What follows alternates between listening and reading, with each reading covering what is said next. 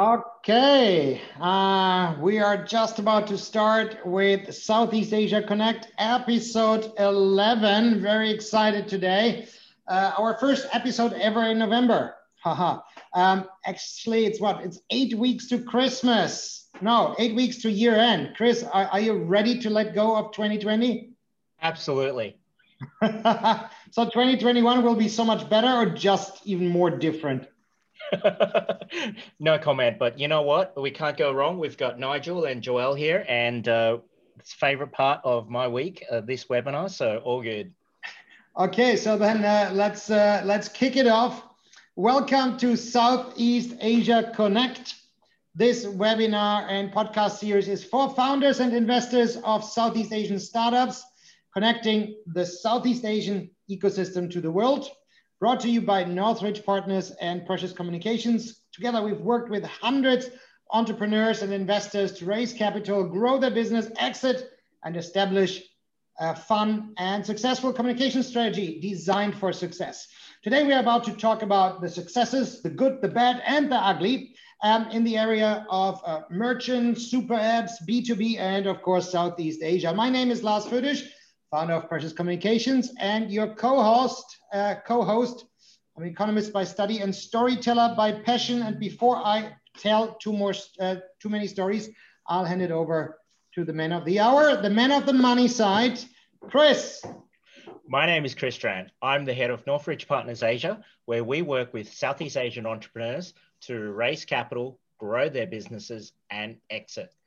On today's topic, merchant platforms in Southeast Asia. Google talks about the next billion users. But is it really the case for Southeast Asia? Because arguably, a significant part of those billion users or big pool of users will be served and acquired indirectly by the millions of SME merchants, which form quite a long tail in the emerging markets in Southeast Asia. In this episode, we explore one, the shift to B2B, B2B super apps.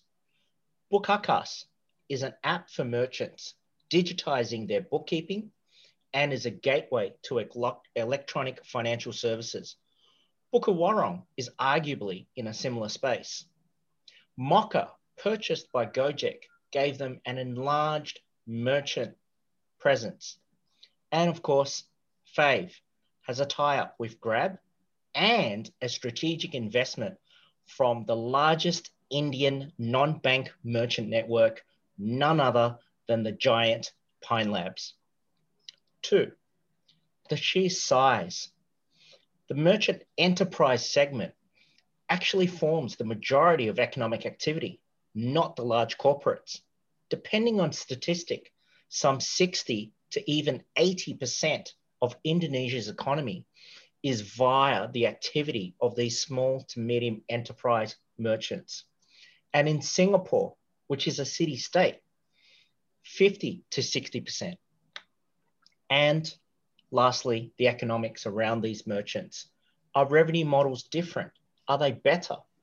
And what is the path to profitability? So I'm very, very happy today to have one of my best friends in the industry, Nigel Lee.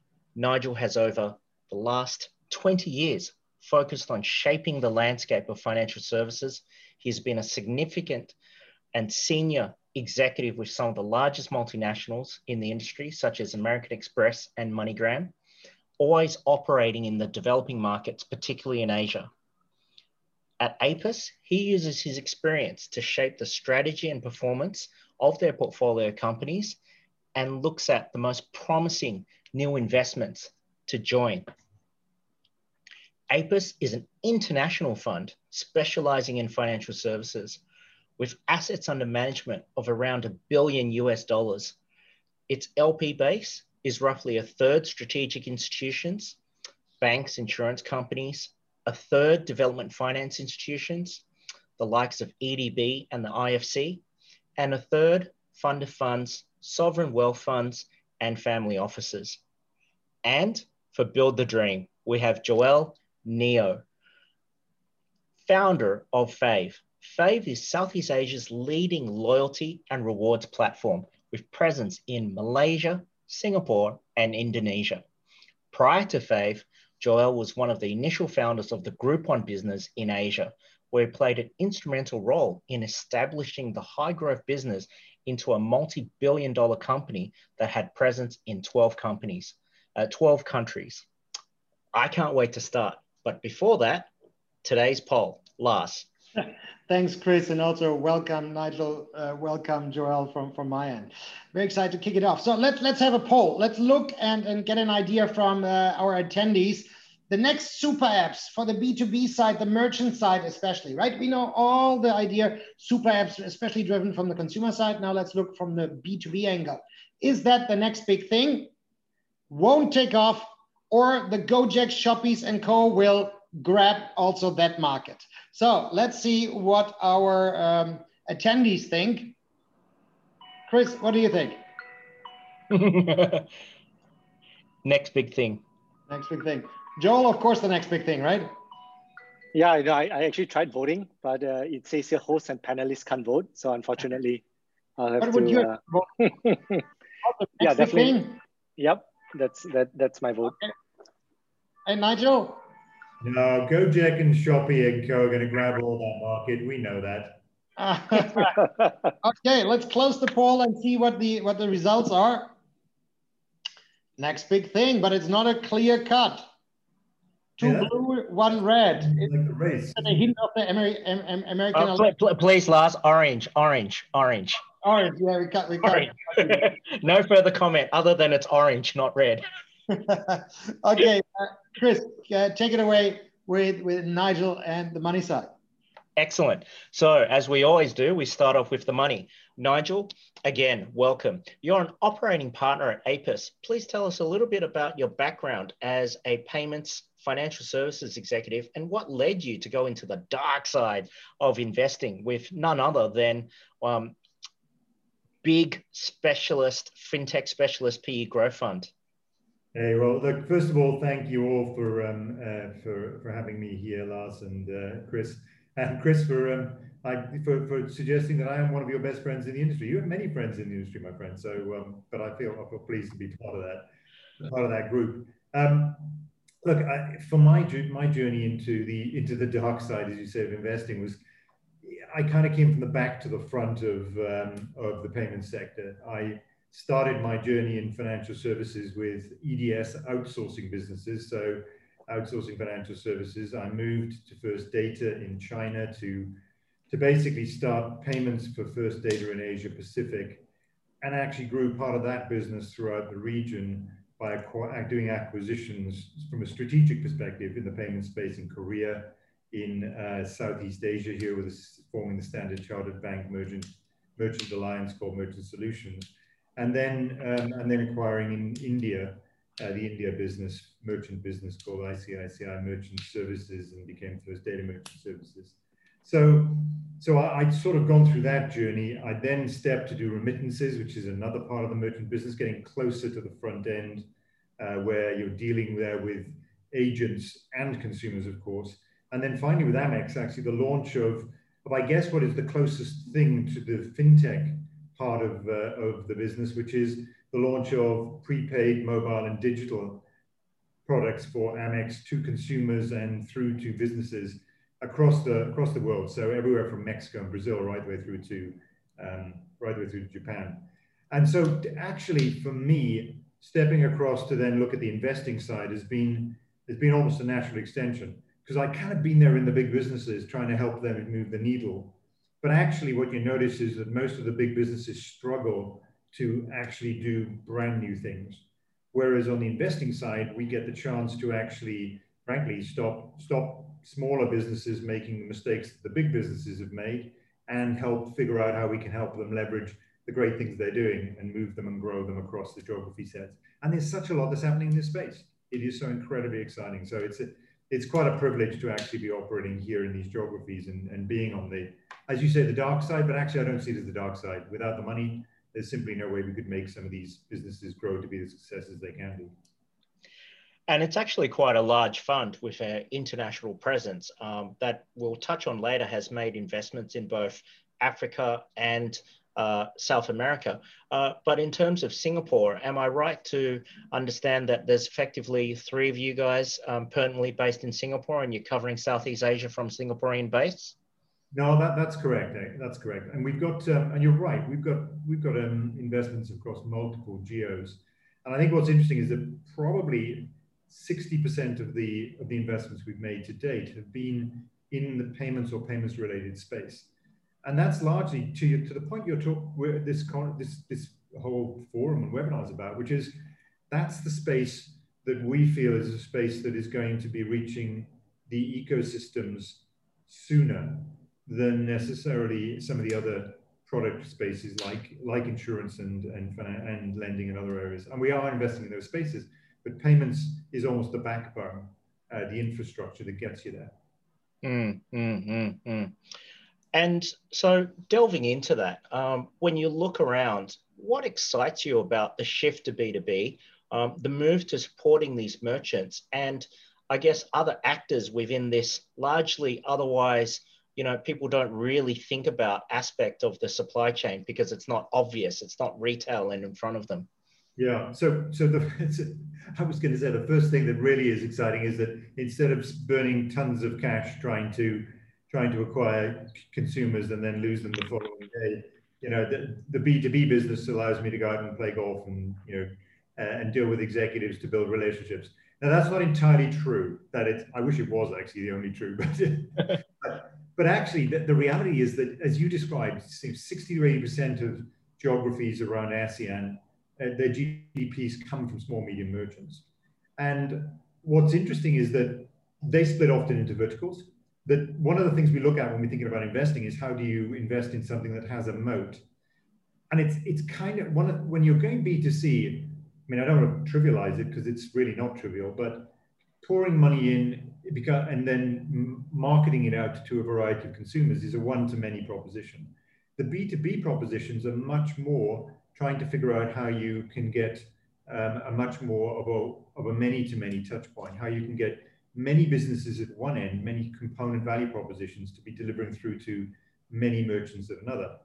And that and you can see that actually happening with even within the ecosystem the, the schemes, the Visa and MasterCards on the payment side, spent much of their history actually focused on the banks focusing on the consumer side. But actually, they're now beginning to realize that they need to focus the, their time and effort on the merchant side in the supply chain with cards that can be issued from a prepaid or a payment perspective to help facilitate the value chain. That's where the value propositions now lie. And actually, that's where probably the margins lie as well. Um, and so, so we're pretty excited about it because that means that there are opportunities that are difficult to be able to replicate. They require effort to, to achieve. And another function of B2B is that usually the path to profitability is much shorter. Now, the growth speed might, might not seem as quite as exciting, but actually over time you build sustainable businesses in the B2B space. And so for us, that's what we see as being interesting here. And we see it as being fundamental. The TAM is massive. Mm. So to surmise, the actual mode of engagement is fundamentally different. And I would suspect that when you start to delve into these transactions, they are deceptively simple. We take it for granted that it just works, but it's not. And then you're looking at a quicker path to profitability, uh, even though the growth may or may not be there. Um, we might touch on, you know, when you looked at the previous APIS investments in Latin America and Africa, uh, are there lessons that you've taken into there uh, from, for, uh, you know, to here? Um, and maybe even touch on, I think if I remember correctly, there was one exit out of uh, Latin, uh, South Latin America. Um, no, actually an exit out of Africa recently. So that was the one you're referring to. And that's actually a good example. Um, so that is a payment business. It's an online payment business that we took the view that we needed to build largely from scratch within Africa to create an entity that was across multiple African countries. And traditionally, you would think of a merchant business as, as a business that an, an, online merchant business as being a business that basically just uh, just was a payment gateway or a payment facilitator business, just swap transactions, settle settle funds, maybe had a payment payment page, and that was about it. Actually, we began to realize is to service the merchants properly and make sure that they could be effective. Each of the countries there had different wallets that they needed to be able to have enabled on the platform. Each of the merchant different tiers, some of them needed, we wanted to, for example, have some of those merchants financed. And one way to do that is to be able to provide them with a card in order to actually have almost a card they can pay activity through their supply chain when they buy goods that they want to then on sell to consumers. Um, you suddenly realize you, you have to craft value propositions around these merchants in order for them to be able to, to be more than just a payment switch and you to be more valuable to them than, than just that. And, you know, and we see that everywhere. So that particular business, we did exit in Africa, which is, uh, and we, by the time we went from, I think, three countries initially when we first bought the business to somewhere near 20 odd countries across Africa and created a really significant footprint in the merchant space. And some of those, some of those learnings there were really the epiphany for us that this actually is the way in which businesses are going to go in the emerging markets, that the merchant space is going to be a gateway for services um, for many, many, many uh, solution sets and ecosystem. A merchant needs funding, a merchant needs insurance, a merchant needs an ability to do to reach their consumer for pay after or pay before services. And you can't do that unless you actually have a focus around being able to capture and service those merchants. And so for us, that actually the Africa experience told us a lot about what the way in which the, these markets are going to develop within South and Southeast Asia. So how's that for you, Lars? I mean, it's typically, you know, we look at the US experience, we look at the Chinese experience, Indian experience, and, you know, sometimes the European experience. But uh, first time we're hearing about, you know, where we can learn from everywhere, including Africa. So before we get on to Joel, um, one last question, Nigel. Are there areas of focus that people should be looking at, but maybe they're not? You know, uh, well, I think that there are a few areas that are really quite quite interesting that are happening.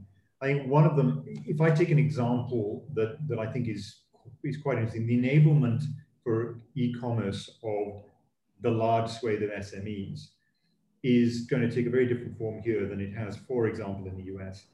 Uh, companies like Shopify in the US, which uh, effectively are a little bit, they become a service to a merchant for putting up a website so they can become e-commerce and behind that they fold in payments and other services. So the, the, the, issue with that in these markets is that actually most SMEs are not equipped to even do that. So, so businesses like that are going to have are going to actually only really fit with the top end of the pyramid.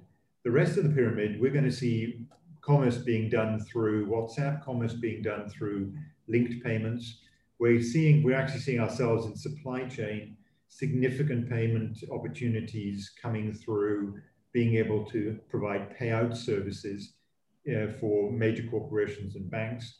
Those are areas I think that are really beginning to, to start to take off in these spaces around the region uh, because they're needed. The, that, that, and COVID has accelerated some of that because of the inability of people to actually go through payments physically and having to pay business to business or business to person in other forms. So we, we see that as being a really interesting space that's, uh, that's occurring and, and showing much promise. Thank you, Nigel. What a great way to kick off. Lars. Yeah, thank you. First, a reminder to our dear attendees. Um, we always have about 20 minutes for your questions. So start posting them in the Q&A section, not the chat function, the Q&A section. Um, or just look at other people's questions and upvote them. Usually we always run out of time to answer those questions. If you wait until the very last minute, unfortunately, we might not have time to come to all of your questions. So post them early. Uh, now over to Joel and, and, and Fave, right? So um, when you started Fave, how did you start uh, and come up with that? Uh, I know you've come a long way. Did you directly start and think, yeah, B2B is the way to go? I mean, did you have the yeah. foresight and? Uh... Yeah, so firstly, thanks, uh, Chris and Lars, for inviting me for this uh, you know panel session. Uh, you know, looking forward to your questions, uh, or all the participants' questions later. Um, so it, it's actually accidental for us. Um, so probably I'll kind of, in, in a nutshell, Fave is a fintech platform that uh, provides loyalty and uh, payment, digital payment services to offline merchants. Um, and uh, you know, it wasn't that grand vision when when I first started my journey as an entrepreneur. So it um, it was a cumulative uh, experience building. Um, so I started uh, early in 2008, 2009, building my like first internet company. that, that's um, where um, you know it's we've always kind of been in between merchants and uh, and customers, right? So the first platform that we built uh, was an advertising platform. So at that point of time, uh, you know, we had like merchants or we had brands who wanted to reach out to consumers. So uh, a platform that kind of sits between merchants and consumers, we've got to figure ways to smartly add value to both sides, right? So um, the, the first platform, the value prop was really around giving good content to consumers, engaging content, whether it's good reviews, uh, promotions, and uh, so like thousands of customers who can check it out every day. And then we give uh, advertisers or merchants an opportunity to reach out to new customers. So slowly that platform evolved to become a voucher platform as we realized that that could actually close the transaction loop between uh, you know customers searching and or, or, reading up good articles and eventually doing taking the call to action to grab or to buy that voucher and go to the particular merchant right um, so that's that like kind of like first leap into uh, what what I call like e-commerce uh, where we were selling vouchers and our business got acquired by Groupon. So I was there for five years from 2000 and uh, to 2010 uh, all the way to 2015 so we built one of the largest customer acquisition, uh, you know, platform uh, across the world. Uh, but one of the, the, the, the, things that morally challenges me with, with Groupon was that, um, you know, we were taking a lot away from merchants, right? And giving a lot to consumers. So what consumers initially loved the, the discount vouchers, um, but was taking a toll on merchants. Because if you think of uh, a product that is worth $100 for a merchant, if they give a 50% discount, and a 30% margins to the platform, essentially they are only taking 20%. So out of $100, they're only taking back $20. So it's okay for the first couple of months. But what we start to see is that the consumer experience was then compromised because merchants realized that you know it's tough for them, right? So they they would actually provide even like uh, uh, you know not so good experience, whether it's on the service base, on a product base, to the customer. So that kind of got me thinking uh, about how we can actually create a more sustainable model that connects merchants and consumers uh, much better, right? Instead of just one-off acquisitions. Um, and uh, you know, the more I read up about loyalty uh, platforms or loyalty solutions, the more I got really engaged, uh, you know, in, in, thinking about how do we build the best loyalty platform for merchants to connect with their consumers. And uh, one thing that really shocked me was that most loyalty platforms uh, that were existing in 2015 were actually serving the platform. For instance, like Visa or MasterCard or Amex, they had a loyalty program that it's meant to be to make the customer loyal to Visa, right? It's it's meant for you know for the the, the customer to be loyal to, for example, the airline. But it actually doesn't really serve the small medium business, right? So um, so oftentimes the loyalty, like even if you think about today, some of the largest um, you know platforms, whether it's Grab or Gojek or Tokopedia, or Shopee, all their loyalty programs are meant to make it make consumers loyal to their brands, not necessarily the merchants. So uh, by kind of like thinking, um, you know, somewhat like out of that box, we created a merchant first loyalty program where um, essentially our platform has we have more than we have close to, close to 40,000 small merchants that runs their micro loyalty program. So for instance, if a restaurant uh, was to issue out a particular cashback or loyalty, or, loyalty uh, uh, discount, you can only redeem back the cashback at that particular restaurant, right? Or that particular retailer.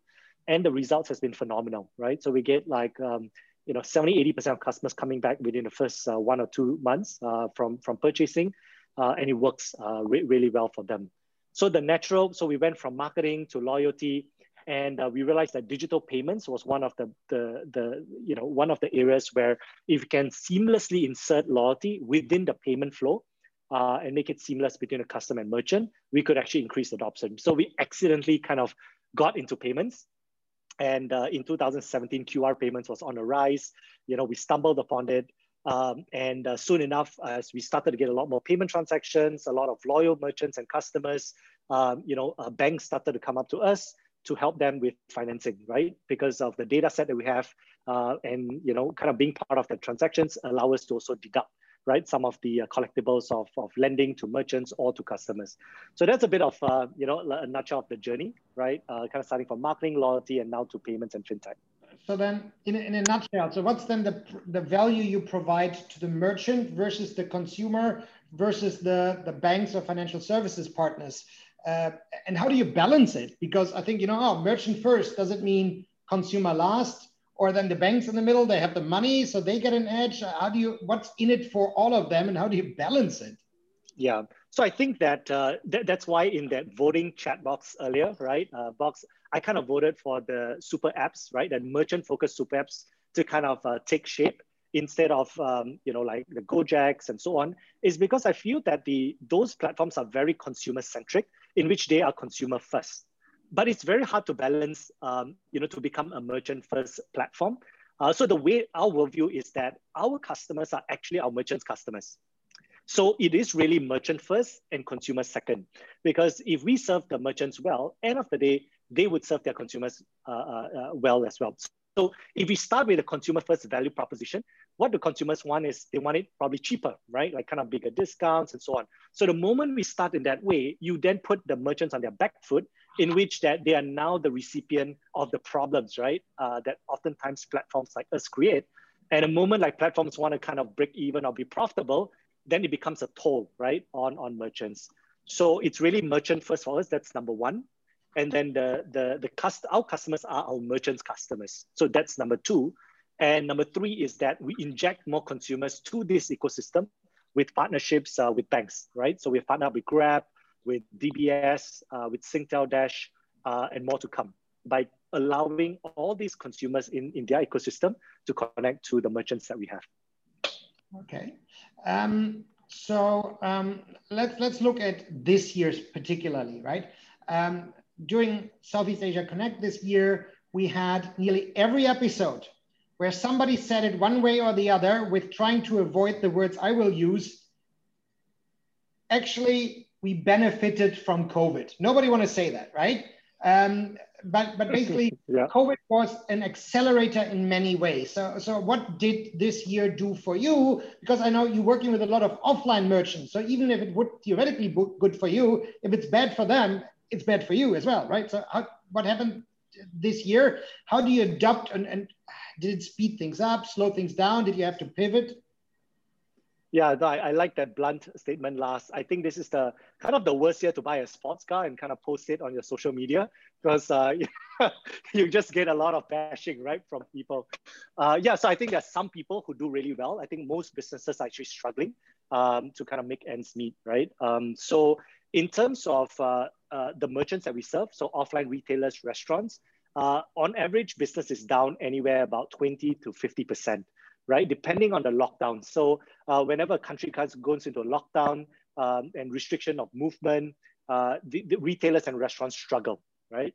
Uh, however, the so that's the headwind.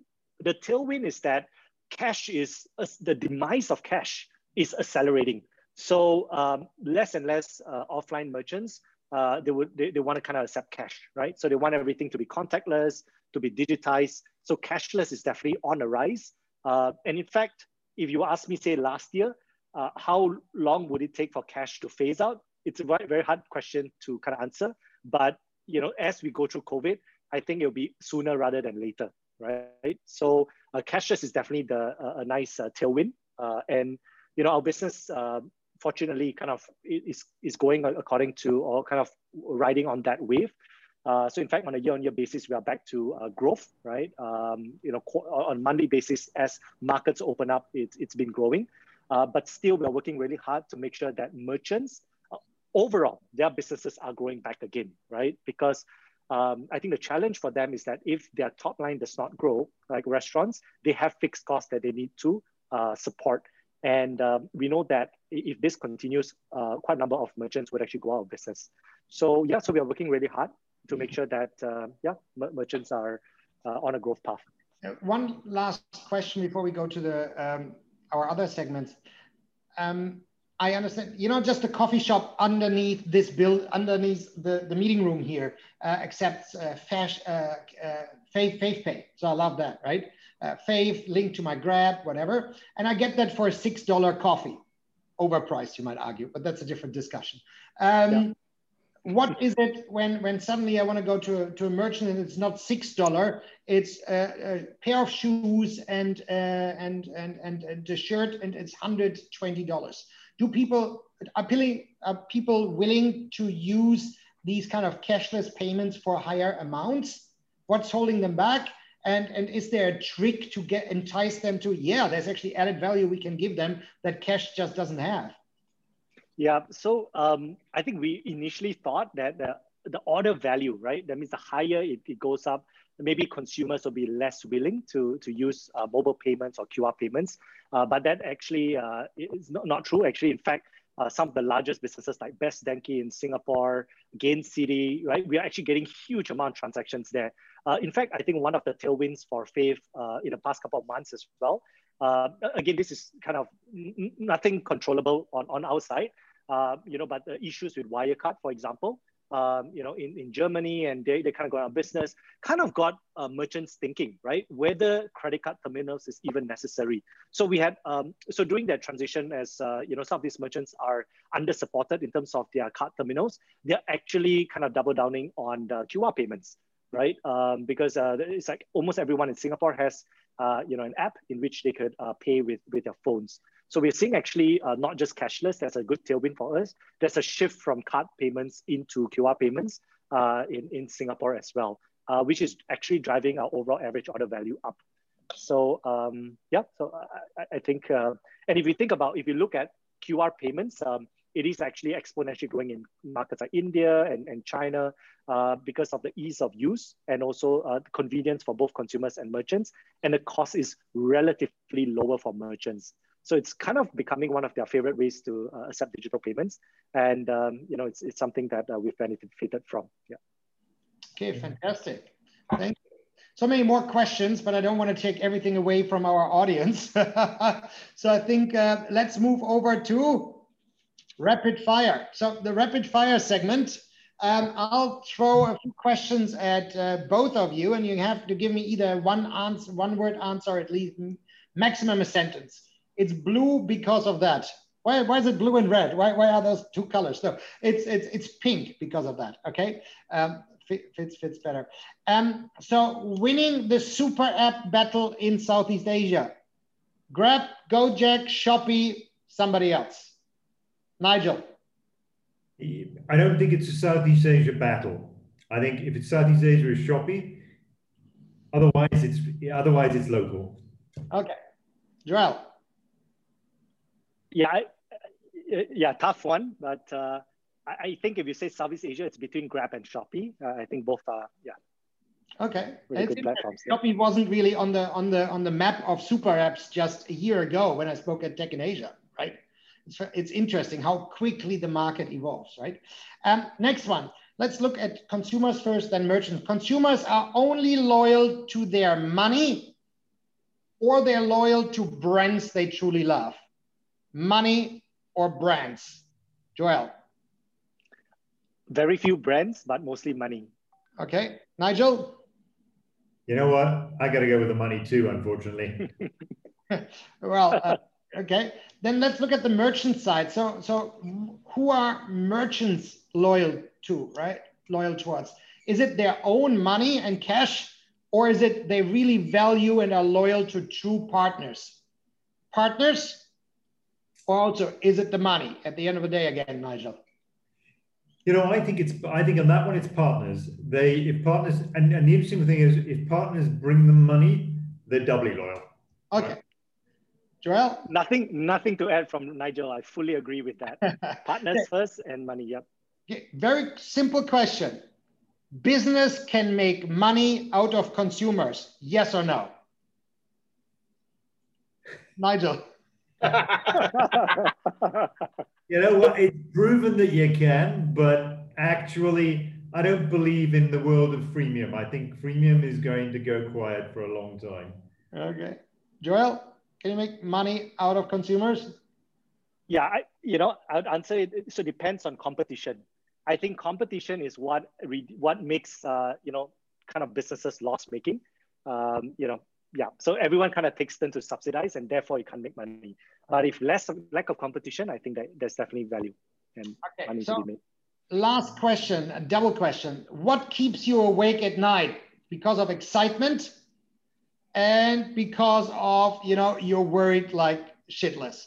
So maybe I take that word out later. But uh, because of excitement or worry, what keeps you awake at night, Joel? Uh, worry for sure, so that uh, we can leave the excitement to our investors so they can sleep well at night. So we take the worry and we let them sleep well. And the excitement part, what, what keeps you uh, awake because of excitement? Um, yeah, so I, I, I, think excitement is kind of, uh, it's rare actually in a startup uh, because there's actually more downs, right? There's actually more fire to be put out. Uh, but it's always, uh, yeah, exciting. It's, it's just working with great people. I, I think that's, um, that's what's exciting. So the analogy is as, a, as, a, as an entrepreneur, you have to love the fire. Yeah, you got to love it. Nigel, what keeps you awake at night, good and bad?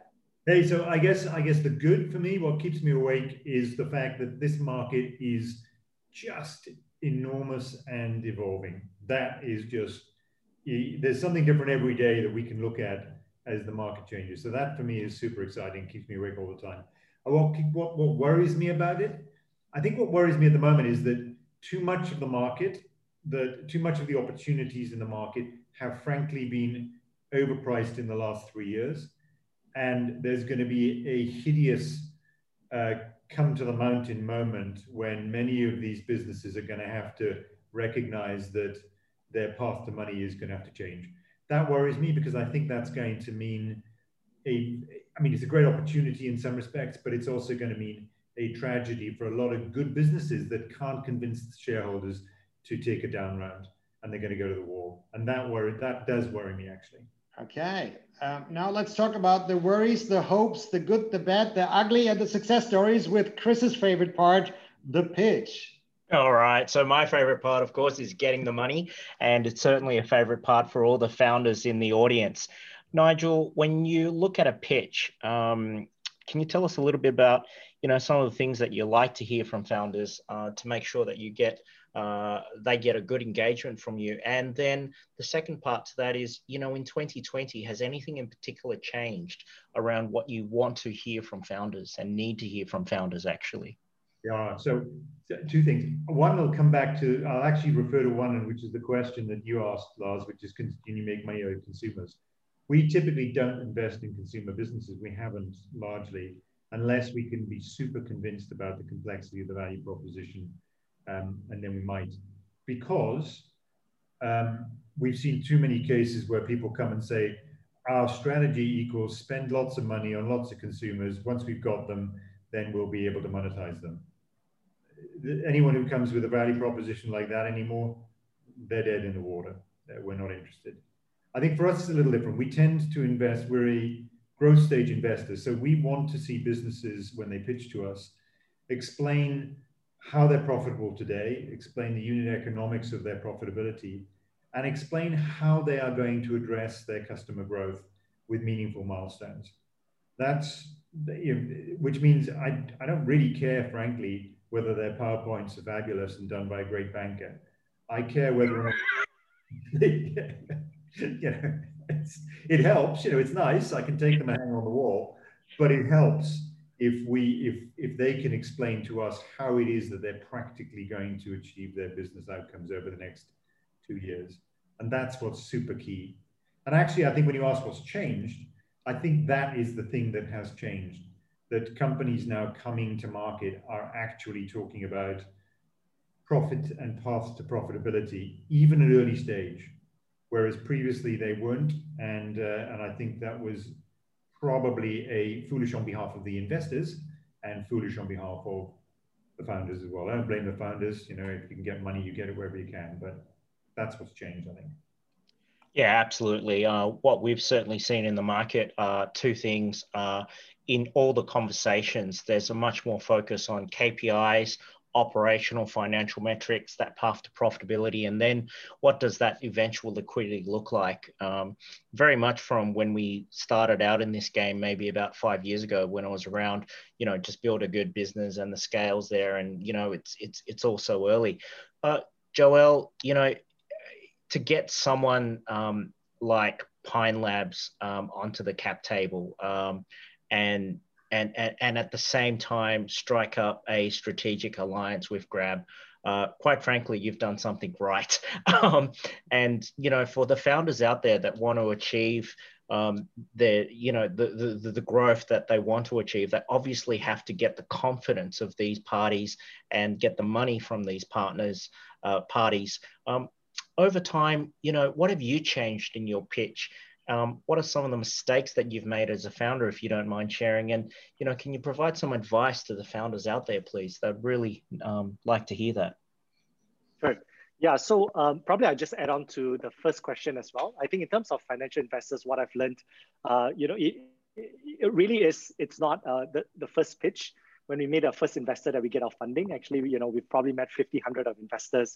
And, uh, you know, we 99% of the time you get turned down, right? So a little bit of grit, I think, when it comes to fundraising. So I know sometimes uh, entrepreneurs or founders come and, you know, they, they think it's, uh, you know, they think it's an easy process, but it's actually not, right? Uh, so fundraising is tough. It, in, in fact, it's, um, you know, you, you may spend two, three months kind of meeting many, many investors and eventually, uh, you know, able to fundraise.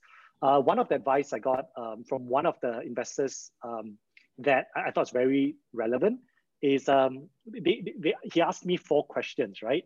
How big, how fast, how much, and how long. So I thought that's kind of a good framework to kind of think about a, a business. Um, so how big? Essentially, it's uh, you know just really scopes out how big is the market of the that the company is focused on. How fast really is uh, it's about how fast the company has progressed. It, it kind of equates to the product market fit right? So if you've got a big market, but if the product hasn't got a good fit, you realize that, I mean, we find that the company actually goes really slowly, right? So the company is kind of growing fast, then it's got a good product market fit how much money, right? So how much money do, uh, uh, do we need to raise? Really kind of uh, uh, is tied into like the competitive landscape, right? So if there are a lot of competitors, then somehow companies need to raise a lot more money because they're burning a lot more money. And how long then kind of ties into what Nigel talked about is unit economics. How long before you can actually be profitable, right? And make money. So this how big, how fast, how much, how long, I think uh, is uh, something that we think about every time that we go fundraising when it, when it comes to strategic uh, investors, then it's quite different. So I think, uh, Chris, you asked about Grab, you asked about Pine Labs.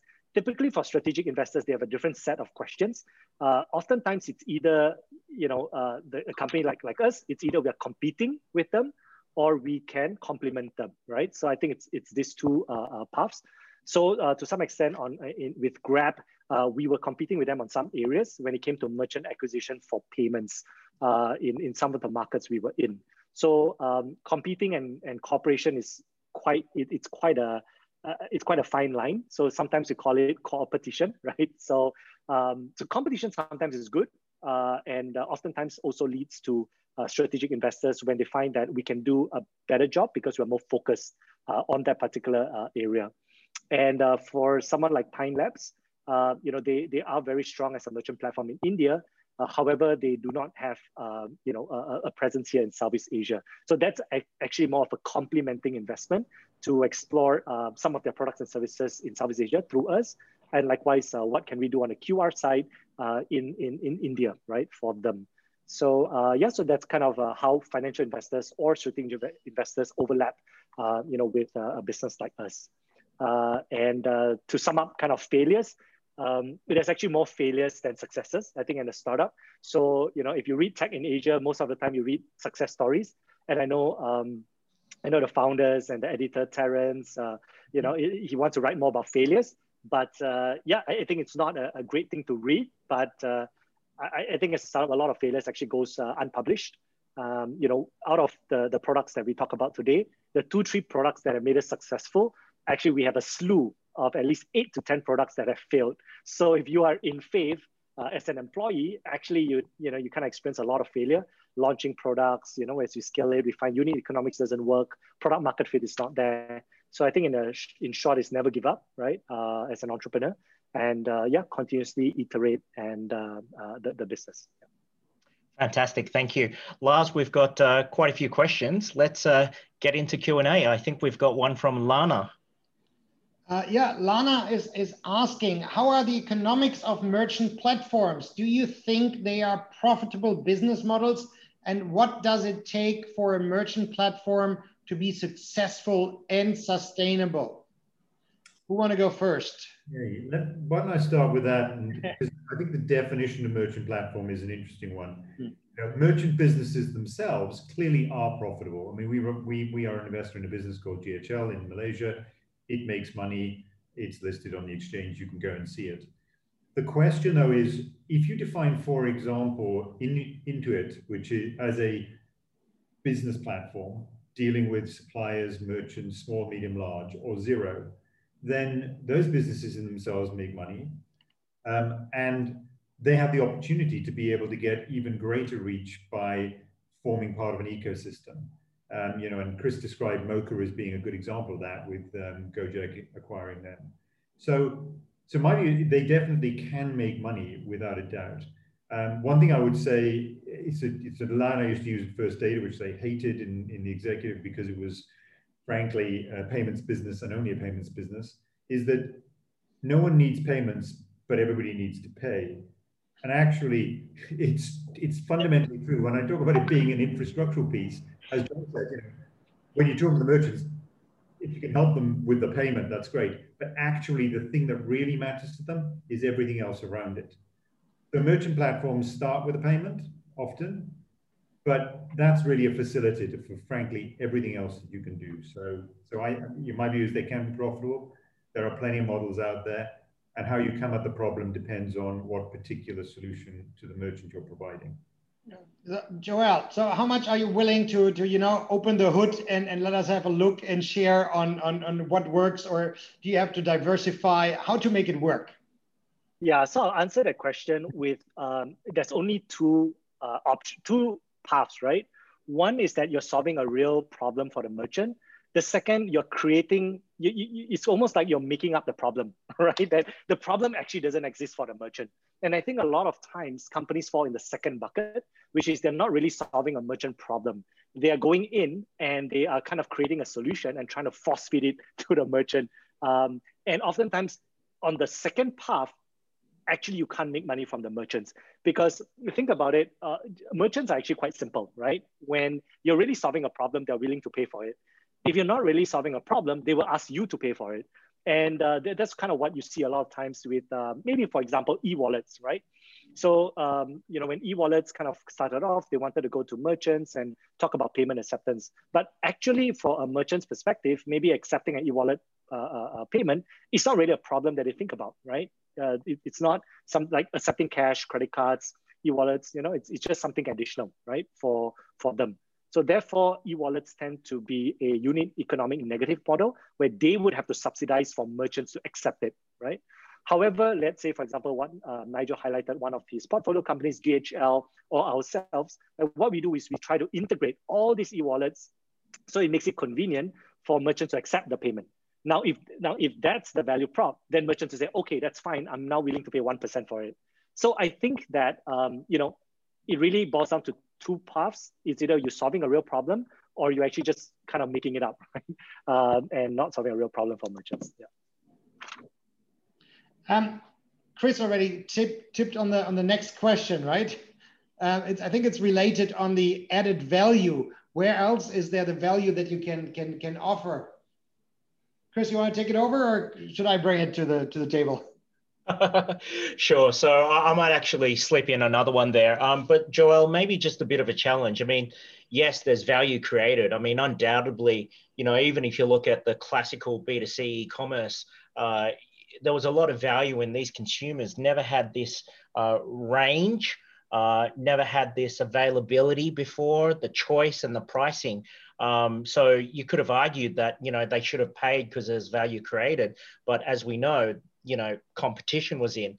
Um, the reality is is that when we look at you know the whole b2b shift and depending on what you know i take nigel's point the definition of merchant is uh, frankly there's a lot of players that want to go into the merchant space as well right? And a lot of them are saying yes we're providing value because you know we're letting you pay we're letting you land we're letting you you know procure stuff as well.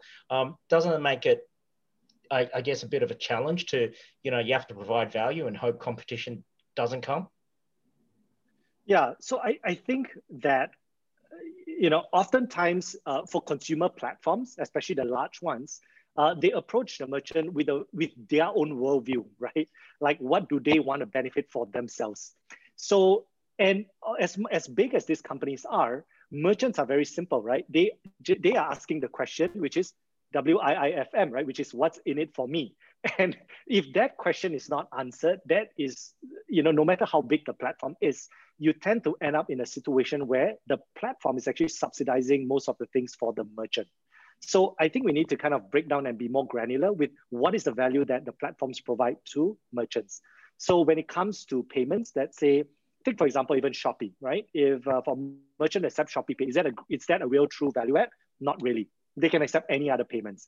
Now, then what else can Shopee do, right? So maybe Shopee could advertise to them or highlight them. Okay, now that's a value. So I think we just got to kind of break it down and, and see which ones are merchants willing to pay and which ones uh, they are not.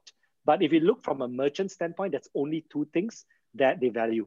The first is if you help them to grow their business. The second is you help them to save costs, right? And um, saving costs, you know, I think is quite straightforward, right? If you offer something that's cheaper, they're willing to consider it. Uh, growing, I think they're willing to try it out. So oftentimes they're willing to take a, a, new solution in. But within a month or two, if the platform doesn't show that it's actually helping the merchants grow their business, they would just drop it, right? They would tell their cashier, look, just take off this QR code or let's just stop accepting these vouchers. So I think, uh, you know, it, it is something that yeah, I, think these are the two value value points yeah, for merchants. Fantastic. Thank you, Joel. I might switch over to Nigel, and we've got a question from Joy Zhang. Um, what do you see as the potential merchant adoption of pay later in Southeast Asia? And what will be actually the afterpay in the region? so yeah, look, you know, you'll hear me say this time and time again that regional plays in Southeast Asia are very difficult. And um, so, so I'll come back to the regional question in a second.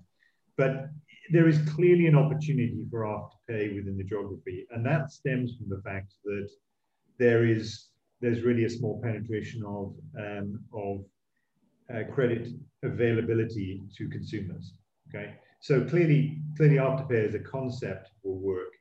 The question actually, I think, is whether or not merchants themselves are going to be capable of paying for an afterpay type proposition that will allow that will, that will allow the um, them to be able to, to deliver it in a way that it gets delivered in the developed markets. Because in the developed markets, oftentimes the ticket sizes are higher, the GDP per capita is higher, disposable income is higher, right? And so the merchants on a per transaction basis can probably pay more in an afterpay type environment. Because remember, to Joel's point, a, an afterpay solution, the way they work is that the merchant pays for the transaction. Okay, so so there's that piece that's that's a bit of a cha- that's a bit of a challenge and a question mark. The other challenge, I think, whilst again, whilst the needs there for the consumers is whether or not there's enough information about the consumers to ensure that afterpay transactions and the, the risk associated with them can be managed effectively. Again, in developed economies like Australia and the US and the UK, there's enough information about the consumer to know whether your lending criteria in the first lending piece is actually is actually going to be sensible. So those are two big question marks on how much, how quickly afterpay propositions are going to be able to be rolled out fast. I think on regional basis, the question about regional is a bit more difficult one because I think I used to, you know, I, I used to talk, have lots of American um, American partners. I worked for big American companies, and many of them would come out to the U to uh, they'd get me on calls and they'd say, "You're in based in Singapore, are you?" Yeah. So that's in China, isn't it? Right? And there'd be this assumption that the whole place around Asia is one big entity that's uh, homogeneous. We know that ASEAN isn't, right? In particular, and as we sit here, you look at Singapore and you look at um, Philippines and you look at Vietnam, And there aren't that many players who are capable of playing value propositions across all of them. So I su suspect that there will be afterpay players, type players, in a few of the markets, and there'll be individual players in some of the markets. So I don't know there'll be a region-wide player, to be perfectly honest. Okay, and that, maybe directly building on that for to another question, um, maybe for for uh, Joel, because you experienced that firsthand. Do you think merchant payment solutions are or have to be hyper local? And when they expand to other markets, how do you stay localized and scale at the same time? So um, you know, building on what Nigel just said, um, how is there is there an advantage of scale? Um, or it's actually one market at a time, and if you're lucky, the back end kind of makes up for it. Yeah, I think for Southeast Asia region, payments is um, you know, on, on, on the payment acceptance side, it's actually quite a local business, right? Um, so if you look at it historically before fintech companies, it's actually banks, right? It's local banks that are in the in the space. Um, the, the things that are global or somewhat regional would be probably hardware, probably be risk, right? So you kind of have like better risk scoring or better hardware, but the execution of it, which is merchant acquisition, merchant support, it, it's actually very local business, right? So for example, for Fave, we have actually hundreds of people kind of on the ground, you know, meeting merchants, acquiring them. Uh, as much as we love to kind of onboard them digitally, like, you know, through videos or through emails, that's still not possible in this region. There's still a lot of face-to-face uh, that's required uh, to build trust with merchants and to maintain that relationship. Um, yeah, so I think merchant acquisition, payment acceptance is definitely local, but maybe certain parts of it uh, can be global, right? Uh, but it's kind of more of the back-end side of, things related to risk and also, um, you know, uh, probably the schemes, working with the schemes, so on and so forth. Okay. Um, during our, our prep call, um, Joel, you wanted to ask a question to Nigel. Do you remember? I, I wrote it actually down. Yeah, I do actually. So I think this is related to Chris, uh, one of the early questions around how do you figure out which companies to invest in, right? So when it comes to entrepreneurs, uh, oftentimes there are two types of companies they could start. One is actually copying or taking something that's existing and, and, and building that. The second is probably more inventing, right? The path of thinking of something very novel, and usually it takes a longer time to figure out the product market fit. So there's kind of pros and cons in both paths uh, when, when you kind of copy something, there's oftentimes a lot of other companies in the same space that makes it very competitive. So while there is a precedence, there's also um, you know there, there's also more challenges, right, uh, with with competition versus something that's more original and more somewhat they call it blue ocean. So uh, how would should entrepreneurs think about it uh, as they build their companies uh, for investors like yourself? That is a very good, really good question, John. We sort of we briefly touched on it, but we didn't actually answer it when we had the pre-call. I mean, look, I think I think there's first of all, if you're able to build something that's that's relatively new and not following the pack, then actually you're in a much better position from a moat perspective. It's a harder lift, probably, but but you're a, a an original value proposition with a moat around it always has a bit will gather more interest. The the thing I'd say though is that um, as you need to you need to think about who you're pitching that to when you're a founder and entrepreneur. If you're pitching that to someone who's a generalist, then they almost certainly won't see the opportunity. If you're pitching it to someone who whose investments are generally in the same space, then they're much more capable, I think, of being able to both understand the opportunity and are probably better equipped to help you as a founder grow the business. And therefore taking their money is probably a better outcome for you and they're more likely to invest in you. And so i think that's that's the the bit because i think i think you're right. I, I, mean i don't want to say this I, to be too blunt right dumb investors will invest in the stuff that other people have invested in just because it looks the same in the hope that they'll be successful because it's not much hard work right? You comps are easy. You can look at the other guys. You can go, okay, well, if they can get half of what these guys get, then I'm okay. But I think for investors like us that look five years down the track and actually are invested so that we can help the companies exit, then actually that's never a smart move. So unique value propositions and look for the right investor match to that value proposition who will understand what you're trying to do. So one of the reasons why Nigel is one of my best friends in the industry is I can listen to him all day and uh, hopefully sound smart at the end of it. Thank you so much to our guests, Nigel and Joel. Nigel, if it's a B2B model, I get to go play golf with people. Joel, financials, how big, how long, how fast, and strategics, do we compete or cooperate? Our 12th episode will be with Janice from Google Accelerator and Kez from Capgemini Innovation Exchange, where we celebrate the success of the wonderful community partnerships we have in the ecosystem. You can find us at southeastasiaconnect.com and uh, you can listen and rewatch this at Spotify, Apple Podcasts, Google Podcast, and YouTube. I'm Chris Tran signing off. Lars? Thanks, everybody, and uh, see you next week. Thanks, Joel. Thanks, Nigel, and uh, make it happen. Thank you, everybody. Thanks, Goodbye. guys. Bye.